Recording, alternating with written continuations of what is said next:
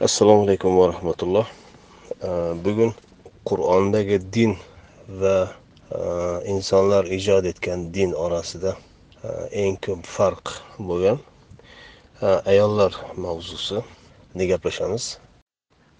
Mavzu ko'p xotinlik. Ma'lumki mazhablar hadislar rivoyatlar natijasida paydo qilingan dinda ko'p xotinlik mashru va u joydagi e, ruxsat berilgan jihatlari quyidagilar. Erkak kishi to'rttagacha xotinga uylanishi mumkin va buni qur'ondagi e, oyatlarga asos qilinadi bu hukm. E, Qur'ondan asos sifatida keltiriladigan oyat niso surasini uchinchi oyati. Niso surasini uchinchi oyatidagi ma'no shuki agar yetimlar haqida nohaqlikka adolatsizlikka e, yo'l qo'yishingizdan xavotir olsangiz sizlarga e, yoqimli bo'lgan ayollardan ikkita uchta to'rttagacha uylaninglar degan ma'no chiqarishadi. E, va buni natijasida butun islom ummatida erkaklarga bittadan ko'pga uylanishga ruxsat beriladi hattoki targ'ib etiladi. Ko'pincha ikkinchi uchinchi ayol sifatida bokiralar va hattoki norasida qizlar nikohlab berilaveradi. Bunga albatta ayollar qarshilik qiladi o'sha norasida qizlar qarshilik qiladi lekin bu qarshiliklarga eng kuchli javob sifatida qur'ondagi o'sha niso surasini uchinchi oyati keltiriladi. Niso surasidagi ma'no nikohinglarga olinglar deb tarjima qilinadi. Holbuki u joydagi ma'no nikohinglarga olinglar emas balki nikohlanglar. Nikohinglarga olinglar bilan nikohlanglar degan ikki xil buyruq ikkalasi butunlay boshqa. Nima uchun nikohinglarga olinglar emas balki nikohlanglar? Buni to'g'ri tushunish uchun bu uchinchi oyatdan oldingi ikkinchi va ayniqsa birinchi oyatga e'tibor berish kerak. Birinchi oyat ya ayuhannas deya boshlanadi. Bu insonlarga xitob o'laroq tarjima qilinadi. Aslida qur'ondagi Э, ya ayuhannas deya boshlanadigan oyatlarni hammasini jamlab ko'radigan bo'lsak bu xitoblar bir e, jamiyatni boshqaruvchilariga yo'nalgan xitob ekanligini ko'ramiz. Chunki ya ayuhannas deya boshlangan oyatlardan keyin keladigan buyruqlar va qaytariqlar e, jamiyatni boshqarishga u jamiyat ichidagi e, turli ijtimoiy masalalarni hal etishga yo'nalgan hukmlar ekanligini ko'ramiz. Ya'ni uchinchi oyatda ikkinchi va uchinchi va to'rtinchi o'laroq nikohlanglar e, degan buyruq. O'sha ya ayuhannas deya bir jamiyatni e, boshqaruvchilariga yo'nalgan xitobning davomi. Chunki birinchi oyatda ayniqsa ayollar degan mavzu ochiladi va keyingi oyatlarda u ayollarga nisbatan bo'lgan masalalar e, birma bir hukmga bog'lanadi. Uchinchi oyatdagi masala shu. Mabodo bir yetimlar sizning qaramog'ingizda bo'ladigan bo'lsa yetimlar deganimizda e, boquvchisidan mahrum bo'lgan va otadan qolgan meros e, merosxo'rlarda norasidalarda e, turibdi va u norasidalarni to voyaga yetgunicha birov o'z qaramog'iga olgan o'z ta'minotiga olgan va ta'minotida qiynalib o'z hisobidan ularni boqishga qurbi yetmay qoladigan ba'zi paytda o'sha norasidalar hisobidagi e, meroslardan ham sarf xarajat qilib yuborish xavfi bor. Bu adolatsizlik sanaladi. Mana shunday holatga tushadigan bo'lsangiz deydi ayollar orasida ya'ni o'sha yetimlarni onalari e, qasd etilayotgani ma'lum endi. Yetim qizlar u yerda niso deyilmaydi. Niso deyilgan deganlar ayollar ya'ni e, nikohlanib oila qurish yoshidagi e, ayollar nazarda tutiladi. O'shalardan nikohlab beringlar deydi va u joyda e, sizga yoqqanlaridan deydi. O'zingizga yoqqanlarini olib qolib yoqmaganlar e, husnida yoki chiroyida ko'nglingiz bo'lmaganlarni boshqalarga nikohlab ulardan qutulib emas nikoh bilan oila qurishga eng yaqin bo'lganlari qasd etilyapti. Shularni ikkinchi uchinchi va to'rtinchi yoki ikkita uchta to'rttadan e, nikohlanglar deydi. Bu nikohlanglar degan buyruq qavmni ya'ni jamiyatni boshqaruvchilariga e, yo'nalgan buyruq. Ya'ni bir qavmda shunday e, iqtisodiy qiyinchilik yuzaga keladigan bo'lsa iqtisodiy sharoiti bemalol bo'lgan boyligi moliyaviy sharoiti ta'minotini ta'minlay olishiga qurbi yetadiganlarga nikohlab beringlar degani. Ya'ni qaramog'idan chiqarib boshqalarga nikohlab beradi. Buyruqlardagi ma'no shu. Ammo hadis rivoyat va mazhablarni hukmi tamoman boshqacha. Mabodo boqishda qiynaladigan bo'lsangiz norasida qizlarni o'z nikohlaringizga olinglar deb tarjima qilishadi va bu bilan oyatdagi ma'no butunlay yo'qotilinadi. Oyatni ko'zlagan asosiy maqsadi ya'ni yetimlarni meros haqlarini e, rioya etish degan g'oya butunlay yo'qqa chiqariladi. Haqiqatdan bir inson yetimlarni merosini to voyaga yetguncha e, saqlab himoya qilib voyaga yetganidan keyin ularni qo'liga topshirishi kerak ekan. Bunda o'z yonidan ularni ta'minlashi kerak ekan. Ta'minlashda qiynaladigan bo'lsa ularga uylanganidan keyin ularni o'z nikohiga olganidan keyin bu muammo hal bo'lmaydi. Yana ularni mollaridan yeb ichishda davom etadi. Bu albatta adolatsizlik. Ammo hadislar rivoyatlar va mazhablardan iborat bo'lgan din ayni mana shu adolatsizlik tarafini dinlashtirgan va bundan albatta eng ko'p zarar va zulm ko'radigan yetimlar va ayollar. Shu o'rinda e, shuni ham aytib o'tish kerakki ko'p xotinlikka e, qur'on ruxsat beradimi buyuradimi taqiqlaydimi nima? Bu mavzuga yondashuvi qanday? Qur'onda ko'p xotinlikka buyurmaydi ham qaytarmaydi ham buni insonlar orasidagi sharoitlarga va insonlar orasidagi muomalalarga e, qoldiradi. Insonlarni o'z ixtiyoriga qoldiradi. Ba'zi davrlarda ba'zi o'rinlarda bittadan ko'p ayolni moddiy jihatdan ta'minlash e, sharoiti taqozo etishi mumkin. Bir erkak bittadan ko'p ayolni olishi mumkin. Bu o'sha o'sha jamiyatdagi erkaklar va ayollar orasidagi individual tarzda e, nikoh kelishuviga bog'liq. Agar erkak taraf va ayol taraf kelishiladigan bo'lsa nikoh shartnomasi quriladi va birga yashaladi agar ikkinchisi bilan yoki uchinchisi bilan va to'rtinchisi bilan sharoiti taqozo etadigan bo'lsa ularga ham e, uylanib birga yashashi mumkin. Qur'on bularga cheklov qo'ymaydi.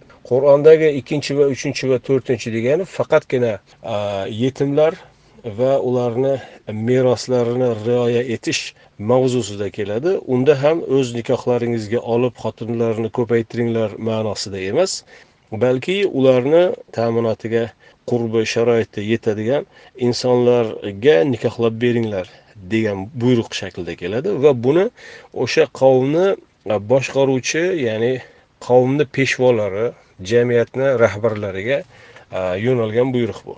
Endi shu o'rinda savol paydo bo'ladiki payg'ambarimizni nechta ayoli bo'lgan va e, nima uchun boshqa sahobalarda bunchalik ko'p ayol deyilmaydi. Payg'ambarimizda ham o'sha davrdagi Э, sharoitlar nimani taqozo etsa shunga ko'ra bo'lgan shuni bilishimiz kerakki e, nikohlab oldi degani shunchaki maishat emas. E, bir oilani to'lig'icha ta'minlash erkakni zimmasiga tushadi. To'lig'icha ta'minlash ularni e, uy joy bilan ularni butun yeb ichishi va kiyim kechagi ya'ni bir oila uchun nimalar zarur bo'ladigan bo'lsa butun hammasini ta'minoti erkak zimmasiga tushadi. Bizda endi afsuski bularni hammasi faqatgina maishatga e, shahvatga cheklangan.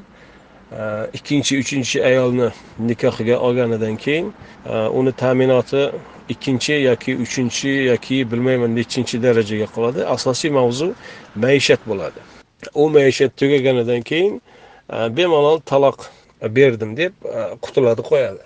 Holbuki bu nikohda guvoh bo'lib turgan taraflar deylik e, imomlar endi eski davrda qozilar bo'ladigan bo'lsa bu oilani buzilishida ham haqlarini to'liq rioya etilishiga ham guvoh bo'lishi kerak. Masalan o'rtada mulk ajrima qilinadigan bo'lsa uni to'lig'icha adolatli taqsim ajratib berilishini nazoratni qilinishi kerak. Yoki bir taraf rioya etishdan bosh tortadigan bo'lsa ma'lum bir jazoga yoki buni baribir undirib berishga erishishlari kerak. Ammo bugungi nikoh degan mavzuga e, qaraydigan bo'lsak nikoh paytida guvoh bo'luvchilar va ayniqsa nikohni o'qib bularni e, er xotin mahram va oila deb e'lon qiladigan e, din vakillari ajralish paytida umuman g'oyib bo'ladi. Ayniqsa ikkinchi va uchinchi nikohni o'qib beruvchilar eng mazlumalarni zulmiga eng ko'p sababchi bo'ladiganlar shular. Bizda masalan ikkinchi nikoh uchinchi nikoh e, qonunan e, joiz emas va ikkinchi xotin uchinchi xotin olingan paytda davlat tarafidan e, zaks hujjati berilmaydi va bu degani ayol kishi zaif taraf bo'lgani uchun biror bir haqqa ega emas. Ertaga mabodo ajralish bo'ladigan bo'lsa mulk ajrimini talab qilib borishga qonunan bir hujjat qo'lida bo'lmaydi. Yoki bo'lmasa e, ikkinchi yoki uchinchi nikohda dunyoga bir keladigan bir farzand bo'ladigan bo'lsa uni otasi kimligi e, yozilishida hujjat yo'q bo'ladi. Otasi falon deya isbotlaydigan zaks qog'ozi bo'lmaydi. Undan tashqari farzandlarga beriladigan davlatni e, yordam pullari va hokazo bularni hammasidan mahrum bo'ladi. Ho'p payg'ambarimizni nechta ayoli bo'lgan? Payg'ambarimizni nechta ayoli bo'lganligini bilmaymiz. Qur'onda bu narsa aytilmagan. Endi tarixiy e, manbalarda turli narsalar e, yozilgan turli raqamlar. Ammo u raqamlarni biron bittasi dinda hujjat bo'lmaydi. Qaysi bir qavmda qanday sharoit bo'ladigan bo'lsa o'sha sharoitdan kelib chiqib erkak va ayol tarafi nikohlanib oila qurishi mumkin. Sahobalarda ham xuddi shunday ammo sahobalarda va payg'ambarimizda qanday bo'lgani biror bittasi bizga shar'iy hukm bo'lolmaydi. Chunki payg'ambarda hayotida oilaviy hayoti bunday edi degan rivoyatlarni biron bittasi ishonarli emas. Umuman rivoyat deyilgan e, kulliyat yuz yillar keyin bu haqda ko'p aytganmiz yuz yillar keyin yozilgan narsa va bu yuz yillar orasida qanchalik bu ma'lumot to'g'riligi saqlangan saqlanmaganligi juda katta muammo. Ho'p oyisha e, necha yoshda edi degan savol berilibdi. Oysha onamizni ba'zi joylarda olti yosh deb yozilgan hadislarda nikohlangan paytida. Ammo birga yashashni boshlagan paytda to'qqiz yoshda deyilgan bu juda haqoratli narsa. O'zingiz tasavvur qiling bugun deylik sizni olti yoshli farzandingizni qarang. Oysha onamiz masalan shu shu yoshda e, nikohlanib berilsa bu nihoyatda e, adolatsiz narsa. Chunki nikohlash uchun qizni o'zidan yoki ayol kishini o'zidan e, rozilik talab qilinadi. Rozilik berishi yoki bermasligi uchun birgina jinsiy tarafdan balog'atga yetishi u oila qurish uchun yetarli bo'lmaydi.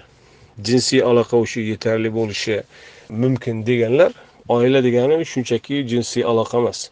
Mm, farzand uni tarbiyalash oilani butun moddiy e, boshqa xarajatlarini tasarruf etishi uchun e, rush degan e, yoshga yetish kerak. Bu nimaga ko'ra o'lchanadi? O'sha yetimlarni mollari ularni balog'atga yetganda taslim etishga aloqador oyatlarda aytiladiki ularga o'z mollaridan ba'zan berib tekshirib turinglar. Qanday tasarruf etishini deb yo'l ko'rsatiladi. Va uni e, to'liq oqilona e, tasarruf eta oladigan yoshga kelganini ko'rsanglar ana unda o'zlariga taslim etinglar bu e, meros omonatini o'zlariga topshiringlar deyiladi va uni rusht deb nomlanadi. Nikoh yoshiga yetgani ana shunisi bilan o'lchanadi. Ya'ni o'z molini o'z o'zi tasarruf eta oladigan o'zi xaraj e, sarf xarajatini o'zi boshqara oladigan yoshga kelganida. Bu aslo olti yosh bo'lolmaydi aslo to'qqiz yosh ham bo'lolmaydi aslo o'n ikki o'n uch yosh ham bo'lolmaydi. Bu bugungi davrda masalan mm, balog'atga yetgan mustaqil shaxsiyat sifatida masalan pasport beriladigan yoshlar o'n sakkiz yosh yoki o'n to'qqiz yosh ana shu yoshlar bo'lishi mumkin. Agar o'z mol mulkini o'zi tasarruf etishi u yoshdan ham keyin bo'ladigan bo'lsa keyinroq e, turmushga berish e, to'g'ri bo'ladi. Ho'p nima uchun uydirilgan bunday rivoyatlar? Oysha onamiz olti yoshda edi yoki to'qqiz yoshda e, to'shakka kirdi degan rivoyatlar nima uchun uydirilgan? Buni uydirilishini sababini ko'rish uchun oqibatiga qarash kerak. Bularni uydirilgandan keyin nimalarga erishildi? Ana shunga qaraydigan bo'lsak maqsad ayon bo'ladi. Aynan o'sha norasida qizlarni nikohiga olish uchun ba'zi din tujjorlari o'z davrida bularni uydirishgan va diniy kitoblarga tiqishtirishgan va fatvolarni ham shunga ko'ra chiqarib olishgan. Va shuni oqibatida go'yoki allohni dini norasida qizlarni e, nikohiga olish va bugungi til bilan aytiladiganda bu jinoyat hisoblanadi. Va butun ummat bo'yicha ayollarni ayniqsa norasida qizlarni mana shunga zo'rlab kelishgan majburlab kelishgan. Bugun insoniyatni kelgan e, ijtimoiy aql buni qabul qilmaydi. Olti yashar qizni nikoh birovni nikohiga berishga e, sog'lom aql qabul qilmaydi. To'qqiz yoshni ham qabul qilmaydi o'n uch yoshni ham qabul qilmaydi. Bugun insoniyatni sog'lom aqli qabul qila oladigan yosh chegarasi shu. Turmushga berilayotgan qiz o'zi e, buni to'liq anglab yetib o'zi rozilik berishi yoki norozilikni bildirishi e, mumkin bo'lgan yosh. Bu mana o'zimiz bilgan shu pasport beriladigan va oila qurib farzandini tarbiya e, bera oladigan e, va o'zini mol mulkini mustaqil tasarruf eta ola biladigan o'sha o'n sakkiz o'n to'qqiz shu yoshlardan keyingi yoshlar hisoblanadi. Niso bir yuz yigirma to'qqizinchi oyatdan savol e, berilibdi.